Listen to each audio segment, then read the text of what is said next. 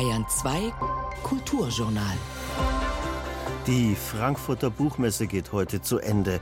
Begonnen hatte sie am vergangenen Dienstag mit einem Paukenschlag. Der Philosoph Slavoj Žižek aus dem Gastland Slowenien hielt bei der Eröffnungsfeier eine viel diskutierte Rede. Warten Sie mal mit dem Applaus. At the end you will not applaud. Am Ende werden sie vielleicht nicht applaudieren.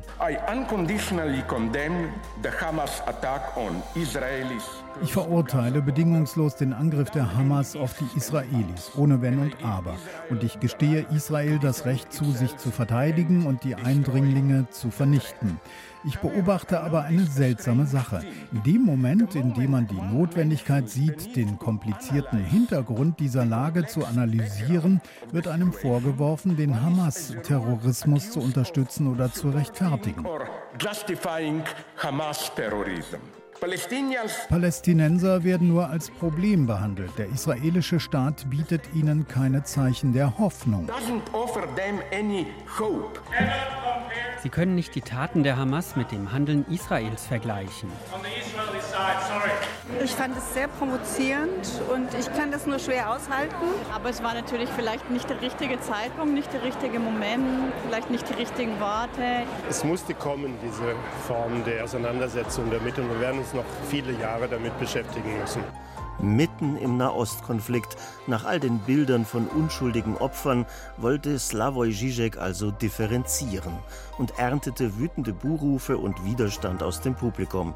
Würde diese Debatte heute bei der Verleihung des Friedenspreises des deutschen Buchhandels weitergehen, dem traditionellen Schlusspunkt der Messe?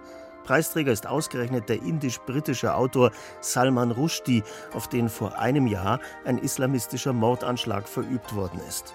In diesem Kulturjournal hören Sie Ausschnitte aus seiner heutigen Rede. Eine der Ausstellungen des Jahres in Bayern verspricht ab nächster Woche Three Horizons im Lehnbachhaus in München zu werden. Werke des Briten William Turner zeigen den sehr eigenwilligen Blick des Künstlers und wir schauen ihm über die Schulter. Eineinhalb Wochen vor Beginn des Totengedenkmonats November beschäftigt uns außerdem die neue Kultur der Trauer. Vielleicht haben wir sogar in der Zwischenzeit den Tod besiegt? Stefan Mekiska begrüßt Sie im heutigen Kulturjournal auf Bayern 2. Kulturjournal. Kritik, Dialog, Essay. Auf Bayern 2. Afro-Norweger klingt ein wenig albern, aber genau das ist der 29-jährige Sänger und Musicaldarsteller Behari aus dem hohen Norden. Der Mann mit der Afro-Frisur bewegt sich musikalisch auf seinem Debütalbum Are You There Boy sehr stilsicher zwischen Soul, Rhythm and Blues und Songwriter-Balladen. Das instrumentale Bett unter We Never Knew würde ich als durchaus funky bezeichnen.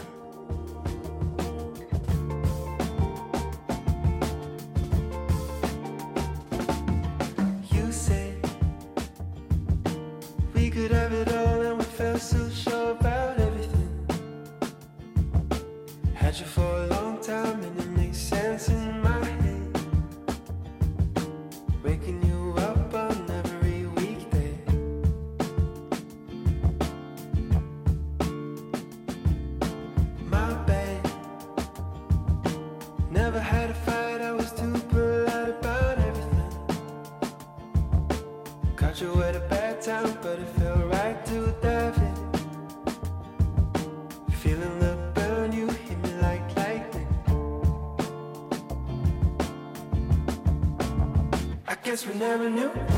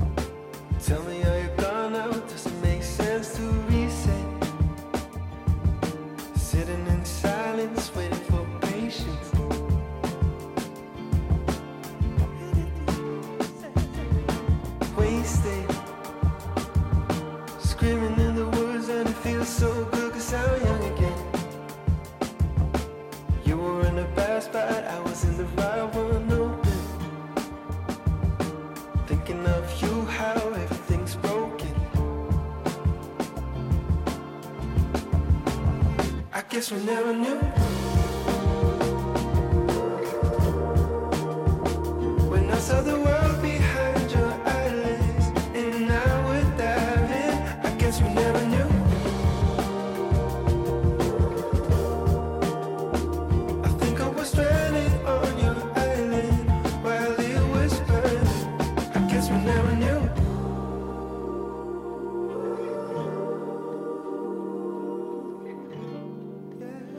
Behari und sein Album Are You There Boy erschienen am vergangenen Freitag bei We2 Records. Bereits 1988 ist der Roman Die satanischen Verse des britisch-indischen Autors Salman Rushdie herausgekommen. Ein religiös provokatives Buch und ein Welterfolg. Ein Jahr später sprach der iranische Ayatollah Khomeini eine Fatwa mit Todesdrohung gegen den Schriftsteller aus. Seit nunmehr 34 Jahren befindet sich Rushdie auf der Flucht, lebt an unbekannten Orten, zeigt sich nur selten in der Öffentlichkeit. Letztes Jahr im August wurde der Autor bei einer Lesung in den USA Opfer eines Mordanschlags, den er knapp überlebte, bei dem er aber ein Auge verlor. Heute wurde Rushdie zum Abschluss der Buchmesse in der Frankfurter Paulskirche der Friedenspreis des deutschen Buchhandels überreicht. Die Jury schrieb für seine Unbeugsamkeit, seine Lebensbejahung und dafür, dass er mit seiner Erzählfreude die Welt bereichert. Hören Sie Ausschnitte aus der Dankesrede von und mit Sir Salman Rushdie. Wir leben in einer Zeit, von der ich nicht geglaubt hätte, sie erleben zu müssen. Einer Zeit, in der die Freiheit, insbesondere die Meinungsfreiheit, ohne die es die Welt der Bücher nicht gäbe, auf allen Seiten von reaktionären, autoritären, populistischen, demagogischen, halbgebildeten, narzisstischen und achtlosen Stimmen angegriffen wird.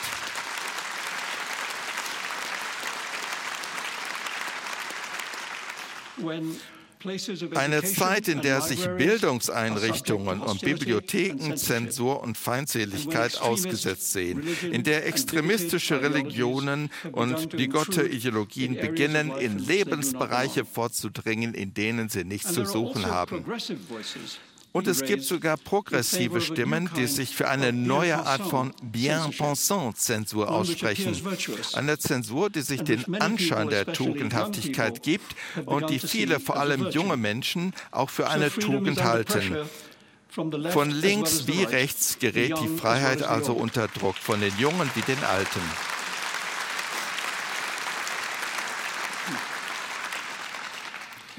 Das hat es bislang so noch nicht gegeben und wird durch neue Kommunikationsformen wie das Internet noch komplizierter. Da gut gemachte Webpages mitsamt ihren böswilligen Lügen gleich neben der Wahrheit stehen, weshalb es vielen Menschen schwerfällt, das eine vom anderen zu unterscheiden. Außerdem wird in unseren sozialen Medien Tag für Tag die Idee der Freiheit missbraucht, um dem Mob online das Feld zu überlassen, wovon die milliardenschweren Besitzer dieser Plattformen profitieren und was sie zunehmend in Kauf zu nehmen scheinen. Was aber tun wir in Sachen Meinungsfreiheit, wenn sie auf derart vielfältige Weise missbraucht wird?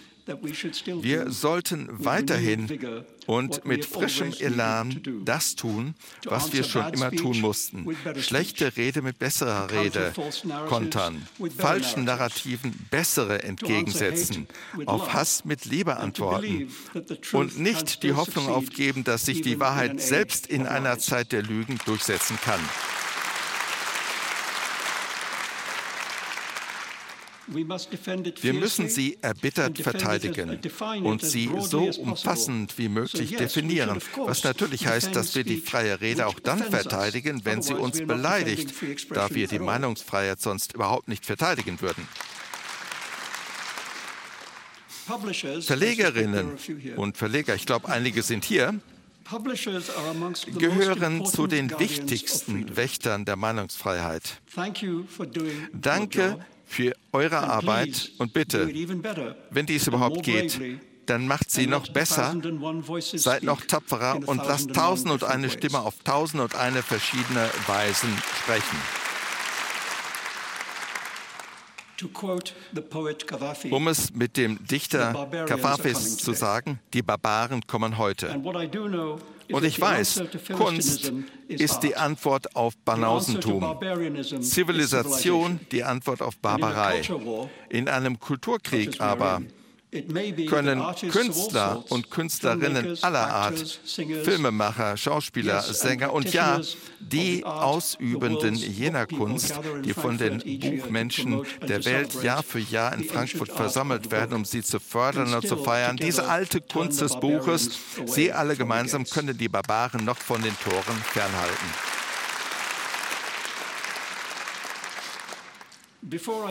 Ehe ich zum Ende meiner Ausführungen komme, möchte ich noch all jenen in Deutschland und darüber hinaus danken, die nach dem Angriff auf mich vor gut 14 Monaten ihre Stimme in Solidarität und Freundschaft erhoben haben.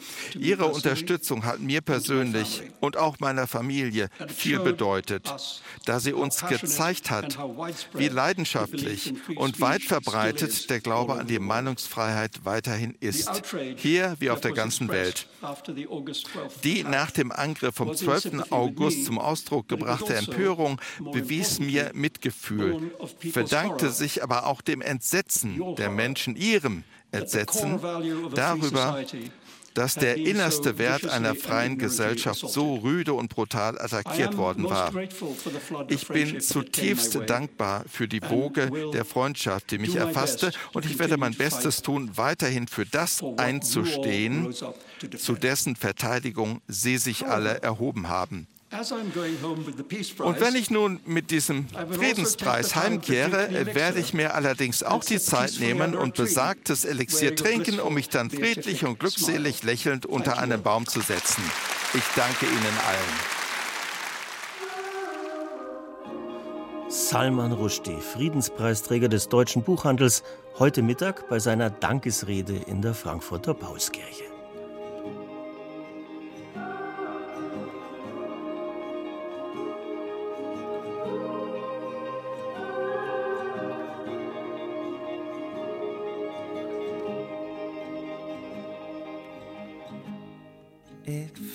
Like I'm dreaming,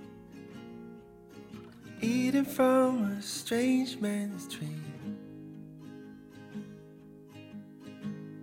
I'm sorry for screaming, but words are not enough for me. Remember the feeling foolish mind, so young and naive.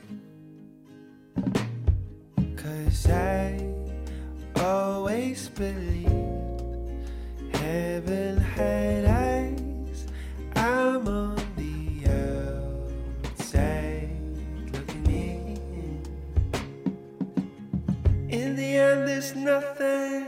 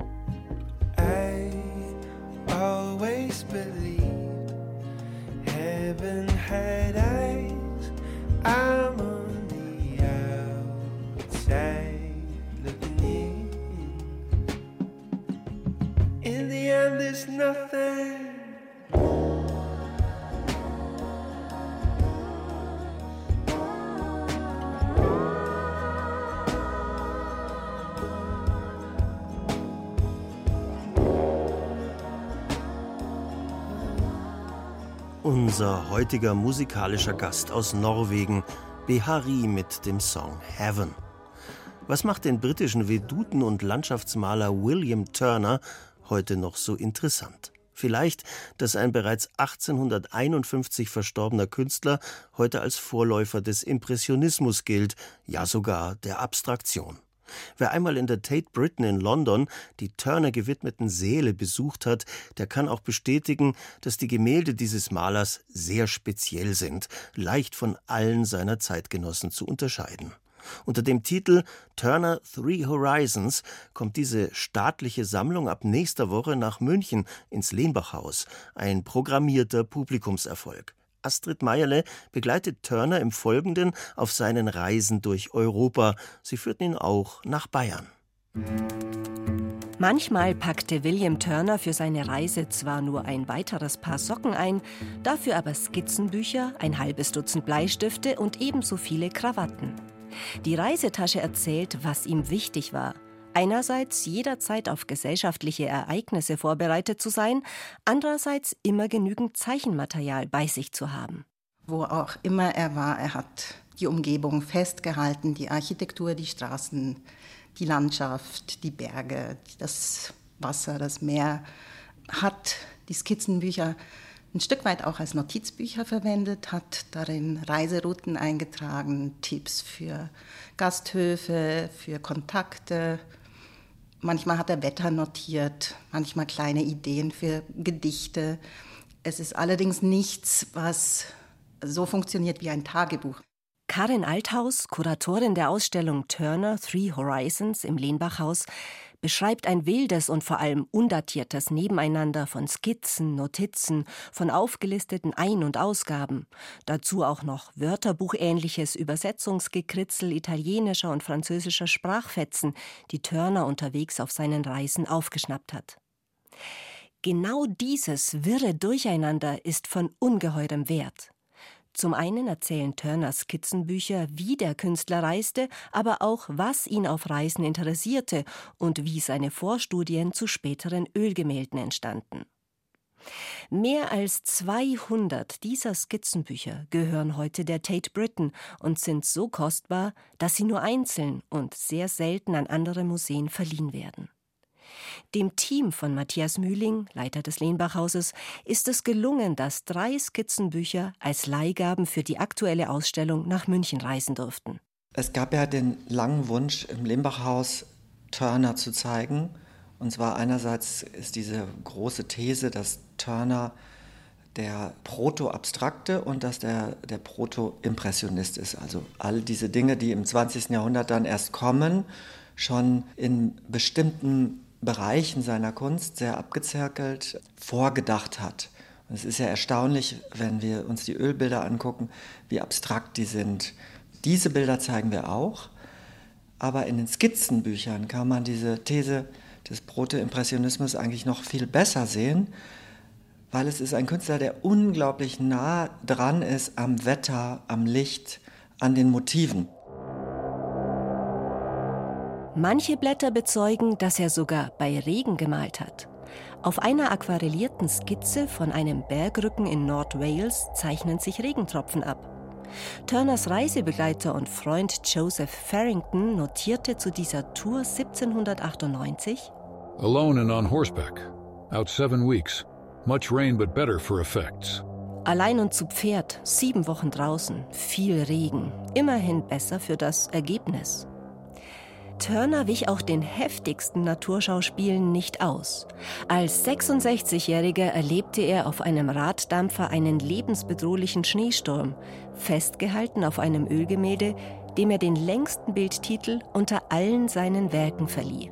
Schneesturm. Dampfer vor der Hafenmündung im flachen Wasser signalgebend und den Kurs mit dem Lot bestimmend. Der Maler war in diesem Sturm in der Nacht, als die Ariel von Harwich ablegte. Einem Freund erzählte Turner, wie er diese Nacht durchlebt hat. Künstlermythos oder Wirklichkeit? Vielleicht von beidem etwas. Ich wollte zeigen, was es mit einem solchen Schauspiel auf sich hat. Ich brachte die Matrosen dazu, mich am Mast festzubinden, damit ich die Szene beobachten konnte. Ich war vier Stunden lang angebunden und rechnete damit, nicht zu überleben. Aber ich fühlte mich verpflichtet, diesen Anblick festzuhalten, für den Fall, dass ich davonkommen würde. Im Bild Schneesturm erkennt man ein Dampfschiff gerade noch an seinem Mast und einer winzigen Fahne. Denn die Naturgewalten Wind und Meer reißen seinen Rumpf in einem ungeheuren Sog mit sich fort. Eine schwarzbraune Rauchschliere windet sich in den Himmel. Das aufgepeitschte Meer scheint sogar die Macht zu besitzen, den Horizont kippen zu lassen. Und das ist jetzt quasi alles. Das ist ein Wetterphänomen, das ist ein Schneesturm. Das ist aber auch die technische Revolution, also ein Dampfboot, das gegen diese Natur kämpft, also die Technik gegen die Natur. Und es ist Turners ganz großes Thema, das Meer. Zeitlebens zog es den Maler immer wieder an die See. Turner ist ja in London aufgewachsen, mitten in der brummenden City, Covent Garden, dort, wo, glaube ich, das lebendigste Leben in der Stadt überhaupt war. Von Theatern über Märkte, über Bordelle war quasi alles um Covent Garden herum.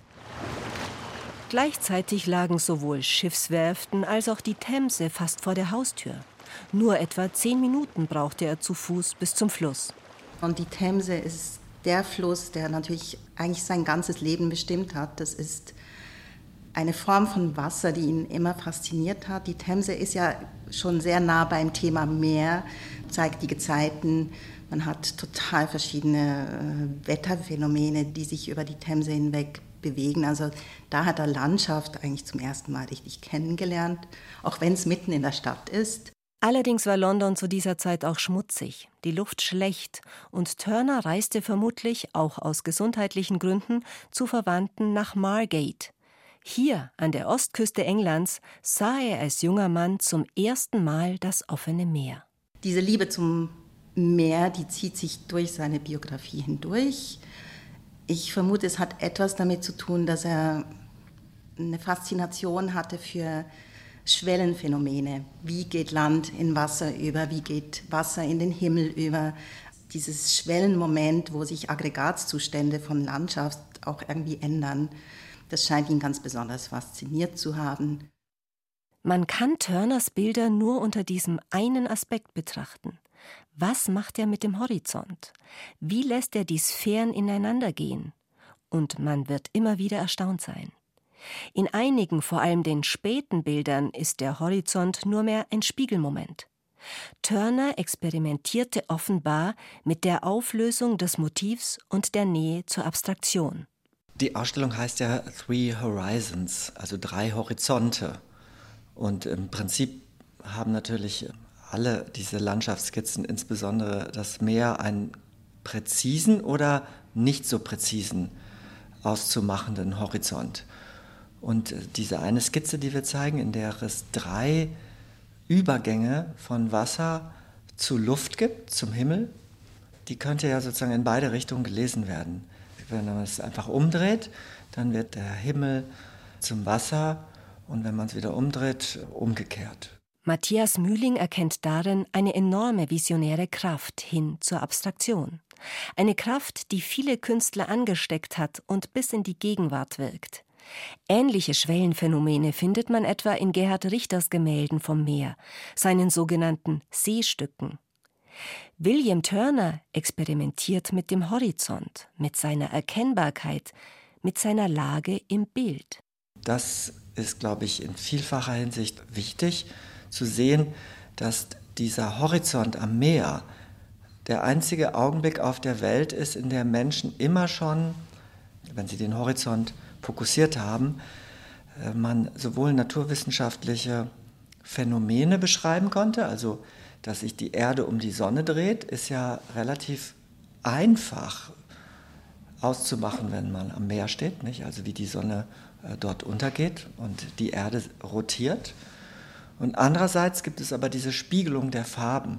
Und wir sehen eben, dass das Wasser dort unterschiedlichste Farben annimmt, je nachdem, äh, wie die Sonne und das Wetter die Spiegelung und diese Lichtstimmung machen. Pastellige, gelb, blass, rosa, violette Farbreflexionen flirren sowohl auf dem Meer als auch in der Atmosphäre und charakterisieren vor allem die Venedig-Bilder. Mit 44 Jahren hatte sich Turner erstmals mit der Kutsche in die Lagunenstadt aufgemacht. Zwei weitere Male zog es ihn später dorthin und eigentlich hatte er vor seinem Tod noch eine vierte Reise geplant. Die Venedig-Gemälde zählen zu den faszinierendsten Bildern, die der Engländer hinterlassen hat.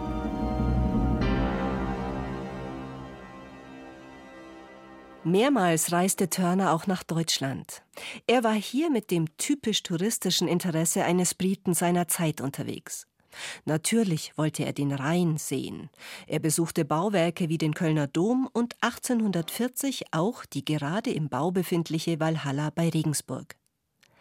Aber nicht nur ein touristisches Interesse motivierte Turner, er verfolgte auch die politischen Diskussionen in Deutschland, was sein Ölgemälde Die Eröffnung der Walhalla von 1842 entscheidend prägte.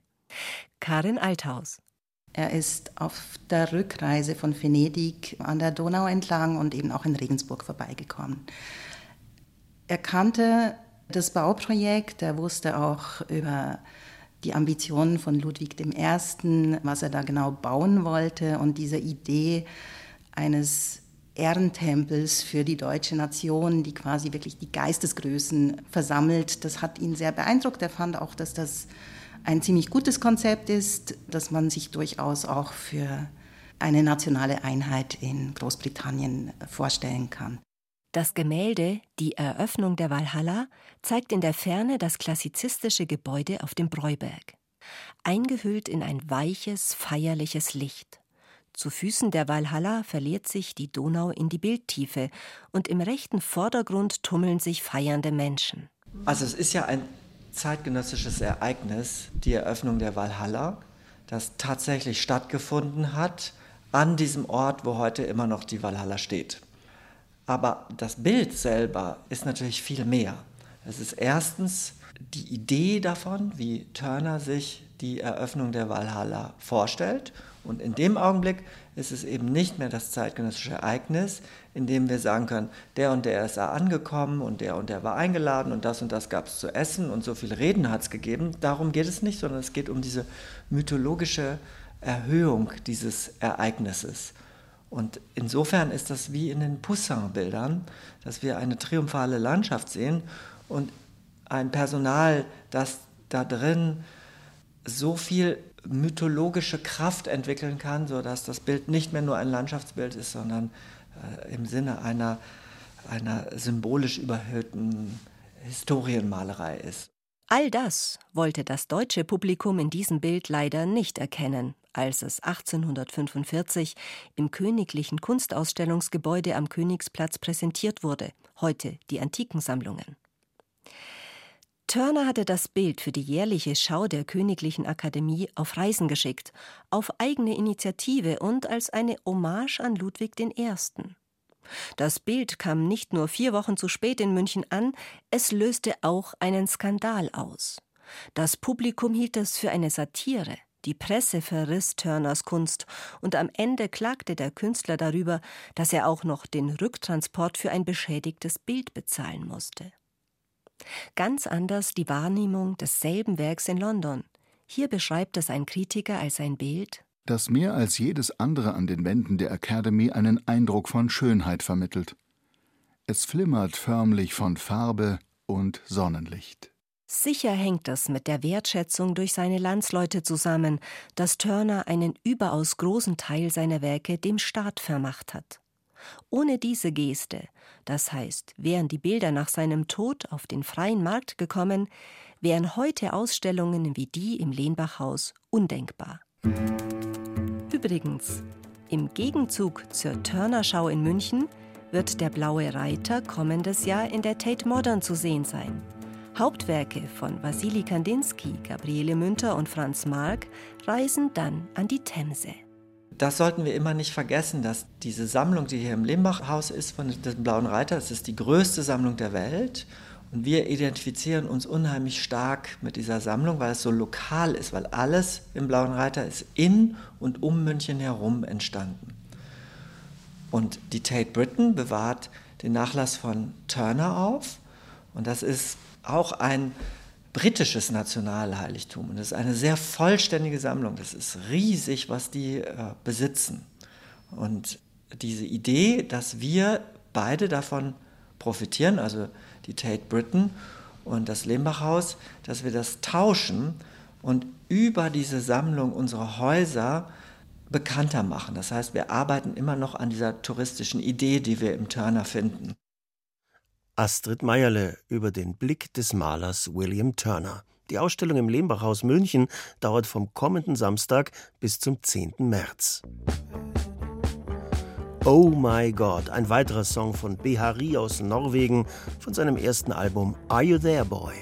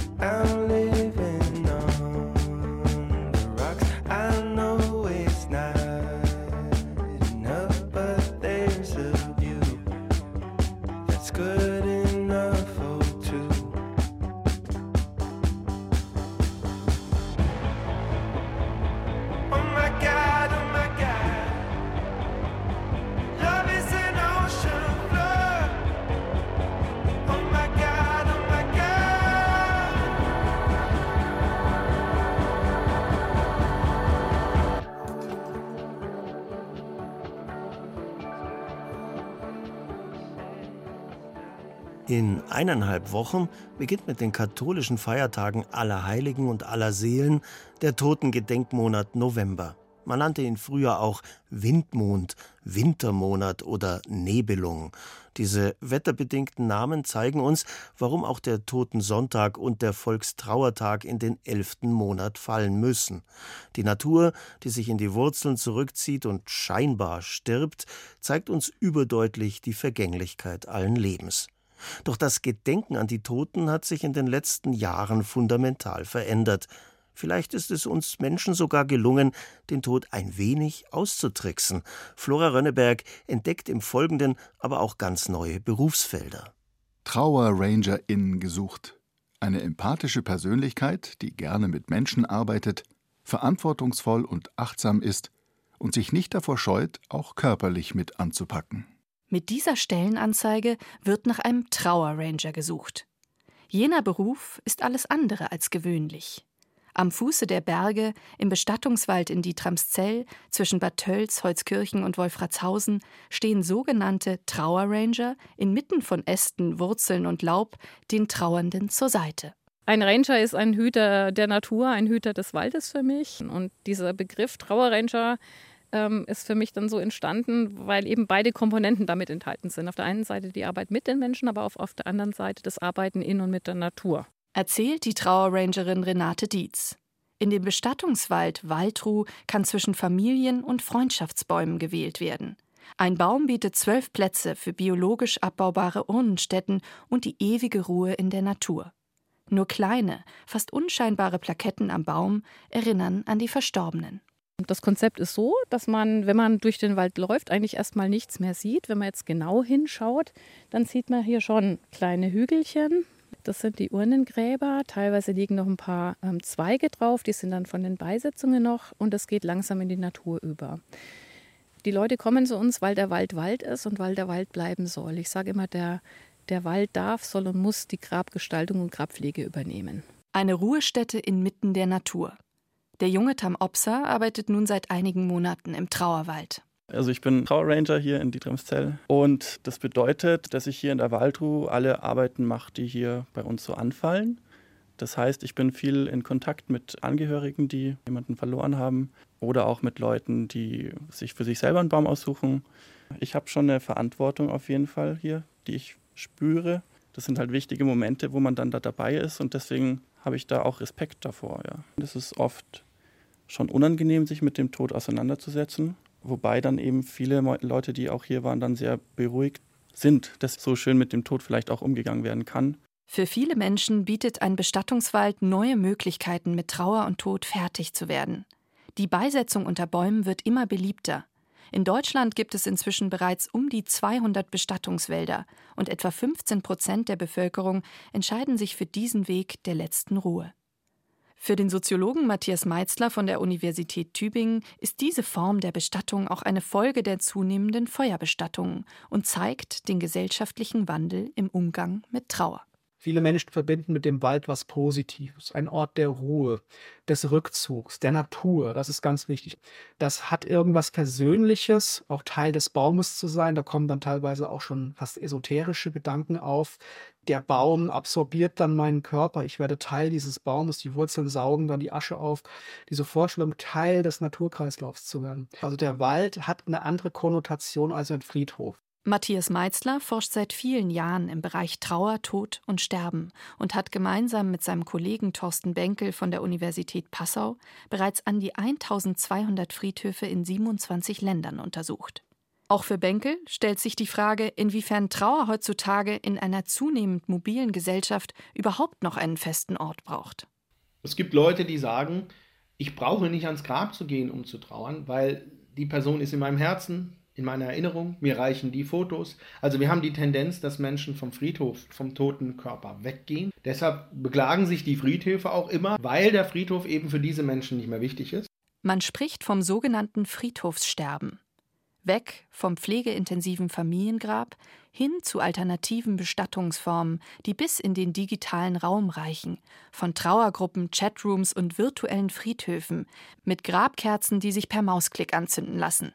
Die Bedeutung der Grabstätte hat sich, laut Matthias Meitzler, komplett gewandelt. Also das Bürgertum etwa hatte ein großes Interesse, durch möglichst prunkvolle Gräber zu zeigen, wer man war. Also je größer das Grab, desto bedeutender, so zumindest die Idee, war dann die verstorbene Person. Da hat man auch entsprechend Geld investiert. Da war das Grab auch wirklich was, wo man gesagt hat, da muss man mitunter auch sein Leben lang drauf sparen, dass man wenigstens dann entsprechende Größe und Status demonstriert. Heute werden religiöse Zeichen weniger, Gräber kleiner, kompakter und preisgünstiger. Man kommt weg von Status und Stein, hin zu mehr Bildern und Autonomie. Doch nicht nur die Gräber verändern sich, sondern auch unser Umgang mit dem Tod hat sich, wie Thorsten Benkel weiß, im Laufe der Zeit stark gewandelt. Man kann das eigentlich ganz schön an einer Gedankenfigur des französischen Sozialhistorikers äh, Philippe Ariès nachzeichnen. Der hat mal gesagt, der Tod war früher zahm und heute ist er wild. Gemeint ist das Mittelalter. Da war die Lebenserwartung sehr gering. Es hat zwei Gründe. Es gab keine Medizin im Prinzip, also kein medizinisches System. Wenn man da eine Infektionskrankheit hatte, also eine offene Wunde, dann ist man daran für gewöhnlich gestorben.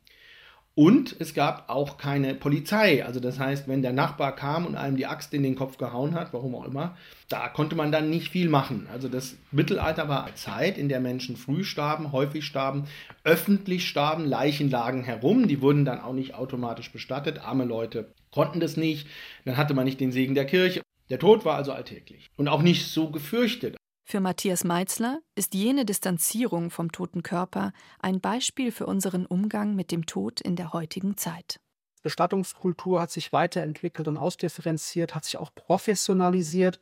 Heutzutage könnte man vielleicht etwas sarkastisch sagen, wir kriegen die Toten eigentlich gar nicht mehr wirklich zu Gesicht.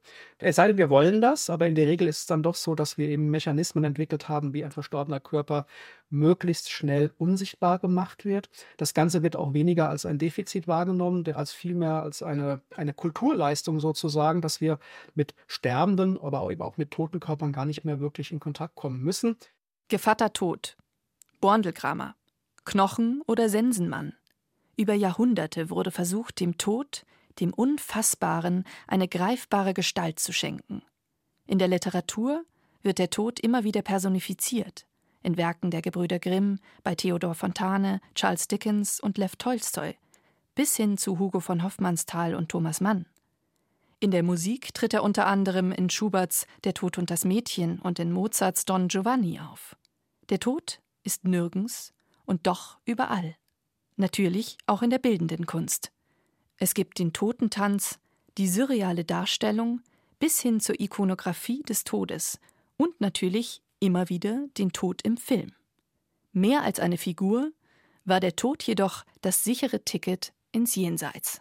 Also da hat sich wirklich vieles getan. Vom mittelalterlichen Sensenmann bis zu heutigen sehr säkularen Deutungen ist die Bandbreite sehr, sehr stark gewachsen. Das passt wiederum auch sehr gut zu der individualisierten Gesellschaft, in der wir leben. Es geht immer mehr darum, bestimmte Ereignisse im Leben selbstständig zu deuten und sich eben nicht mehr nur auf so entsprechende Instanzen wie Kirche beispielsweise zu verlassen. Die war ja früher noch sehr deutungsmächtig, was dieses Thema anging. Heutzutage müssen es Menschen immer mehr selber entscheiden. Also was der Tod letzten Endes ist, ob ich dem jetzt eine Gestalt gebe oder ob das dann trotzdem noch irgendwas total Abstraktes ist oder ob ich überhaupt an ihn denke. Vielleicht gelingt es mir ja auch, den komplett wegzuschieben. Da müssen wir mehr oder weniger selber ran und müssen da entsprechenden Sinn generieren. Also da ist ja letzten Endes auch ein Markt entstanden, der so ein bisschen, ich sag mal, dieses Sinnvakuum, das die Kirche hinterlassen hat, die das ein Stück weit zumindest auch wieder auffüllen. Die Verdrängung und das Tabuthema Tod finden sich auch in der Sprache wieder. Hier wird der Tod umschrieben und anstelle der Endgültigkeit der Übergang in ein potenzielles Jenseits betont. Euphemismen wie verlassen, hinscheiden, ableben oder die letzte Reise antreten werden gewählt. Oder man gibt einfach den Löffel ab, beißt ins Gras, geht über den Jordan oder segnet das Zeitliche. Fest steht, ohne den Glauben und die Vision eines Jenseits am anderen Ende wird der Tod endgültig und der Körper zur einfachen Biomasse. Diese Vorstellung wird in unserer Gesellschaft weitgehend ausgeblendet, wie Thorsten Benkel erläutert. Erstmal ist es eine schmuddelige Angelegenheit. Tod ist nicht schön. Die meisten Menschen sterben unter Schmerzen. Der Körper zerfällt. Das ist Tribut des Alters. Die Hospize in Deutschland nehmen ja aus einem ganz bestimmten Grund zu, weil die Krankenhäuser, die, der häufigste Sterbeort, sind ja fürs Sterben nicht gemacht, sondern fürs Heilen. Da gibt es natürlich Palliativstationen, aber auch da geht es ja mehr um das Verwalten des Todes, nicht um einen würdevollen Abschied. Also, wenn man Pech hat, stirbt man in einer anonymen Krankenhausabteilung nachts um vier. Es ist eventuell niemand bei einem unter Schmerzen. Das ist die Realität. Hospize versuchen das zum Beispiel zu kompensieren, können das auch nur bedingt. Auch da ist immer die Rede vom guten Sterben. Aber die Wahrheit ist natürlich, Sterben ist nicht gut für die allermeisten Menschen. Jeder, der im Sterben liegt, würde wohl lieber noch zehn Jahre gesund weiterleben, als das durchzumachen. Und dieses Problem wird ausgeblendet. Wir leben in einer Gesellschaft, die sich voll und ganz auf Lebenserhaltung fokussiert. Der Tod wird verdrängt. Und das, obwohl fast eine Million Menschen, also mehr als ein Prozent der Bevölkerung, jedes Jahr stirbt. Die Sterberate ist höher als die Geburtenrate. Und dennoch schaffen wir es, den Tod erfolgreich wegzuschieben. Wir sind den Tod nicht mehr gewöhnt, sondern der Tod ist weit, weit weg. Wir sprechen in der Soziologie da von der Gleichzeitigkeit von Tabu und Geschwätzigkeit. Geschwätzigkeit heißt, naja, im Tatort, im Spielfilm, in den Nachrichten ist der Tod ja durchaus gegenwärtig, Ukraine-Krieg und so weiter. Der Tod ist da, aber das ist nicht unser Tod. Das ist der ferne Tod, der Tod der anderen. In Europa kleidet sich der Tod in ein schwarzes Gewand und ist von Düsterkeit, Pietät und Zurückhaltung geprägt. Während im alten Ägypten die Farbe gelb und in Asien und den buddhistischen Kulturen weiß als Zeichen der Trauer getragen wird. In anderen Kulturen wird dem Lebensende weitaus offener und fröhlicher begegnet. In Afrika werden zum Teil Witze erzählt. In Mexiko ist der Tod heilig und auf dem Friedhof wird gefeiert. Und wieder anderswo auf der Welt. Auch hier gibt es ein Extrembeispiel: Indonesien. Äh, da gibt es die Insel Sulawesi. Da werden alle paar Jahre die Toten ausgegraben, gewaschen, eingekleidet und in die familiären Rituale für ein paar Tage eingebunden. Da haben sie dann halb verweste Leichen am Tisch sitzen man macht Fotos und so weiter. Das ist okay. Man hat keine Berührungsängste gegenüber den toten Körpern, was wir uns kaum vorstellen können. Die Angst vor der Leiche, die sozusagen toxisch ist und auch sonst irgendwie so Zombie-Mythos, ne? also da muss man sich fernhalten, die ist da überhaupt nicht gegeben. Durch die Globalisierung ist jedoch auch bei uns ein deutlicher Wandel in der Trauerkultur zu erkennen. Der Bestattungsmarkt passt sein Angebot den Wünschen der Gesellschaft an. Deutsche Muslime müssen nicht mehr in ihre Herkunftsländer zurückkehren, um sich traditionell bestatten zu lassen, sondern können inzwischen auch hier, ihrem Glauben entsprechend, beerdigt werden. Klassische Trauerfeiern bewegen sich weg vom Bach-Choral auf der Orgel hin zum Star Wars-Soundtrack und ACDC als Begleitmusik.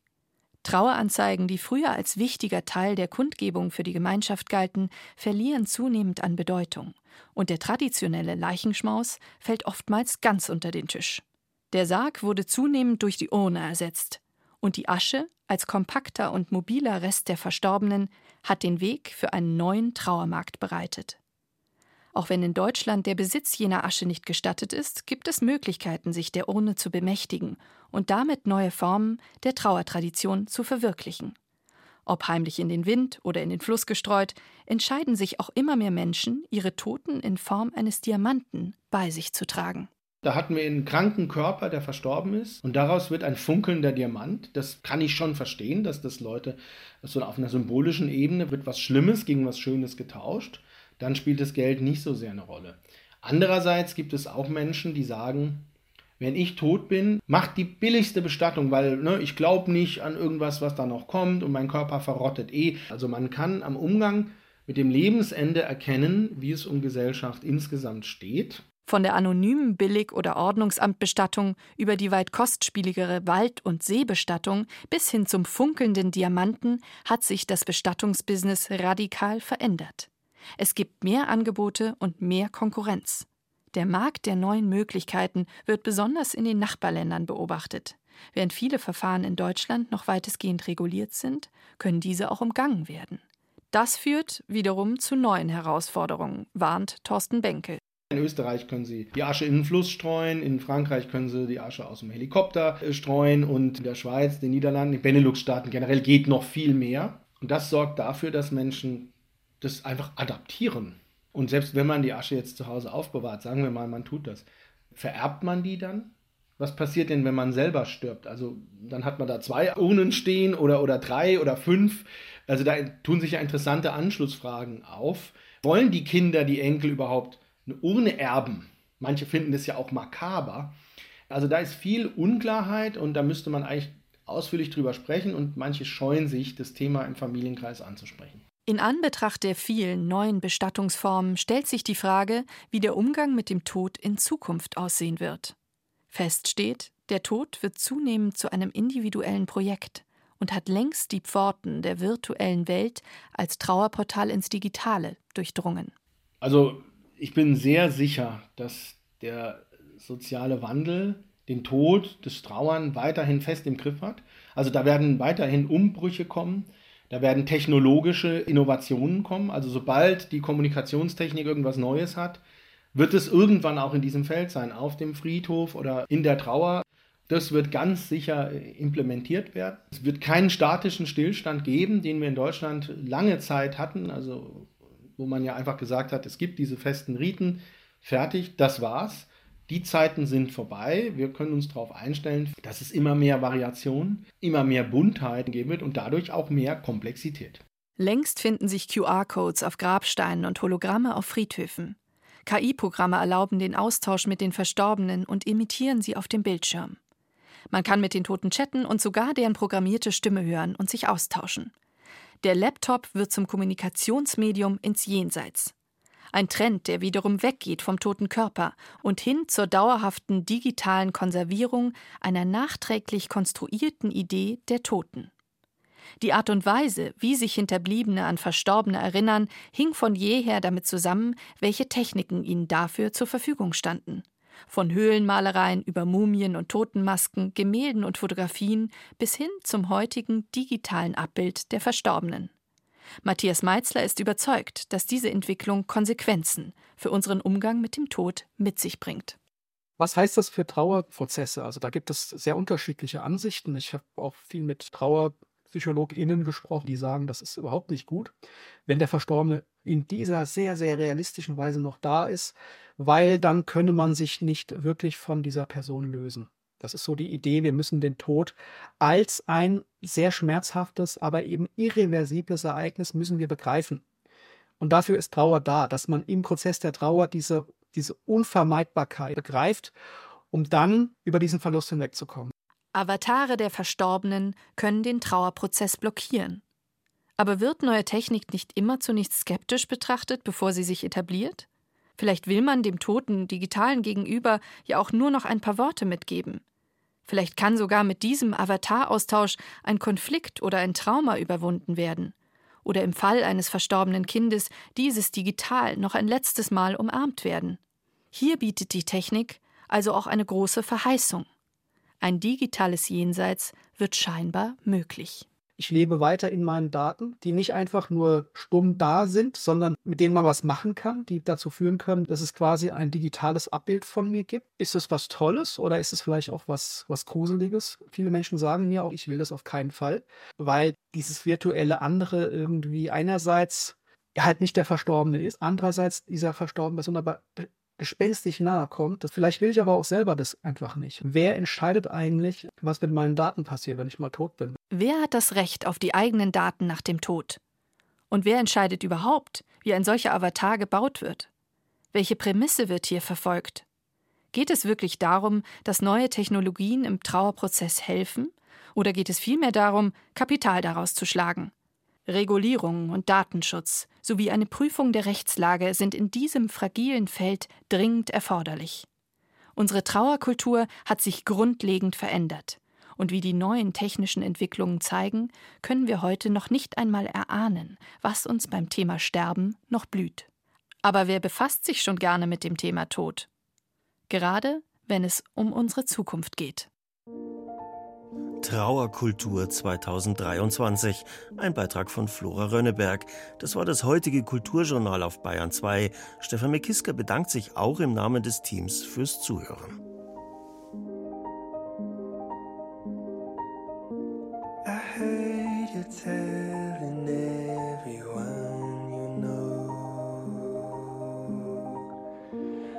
how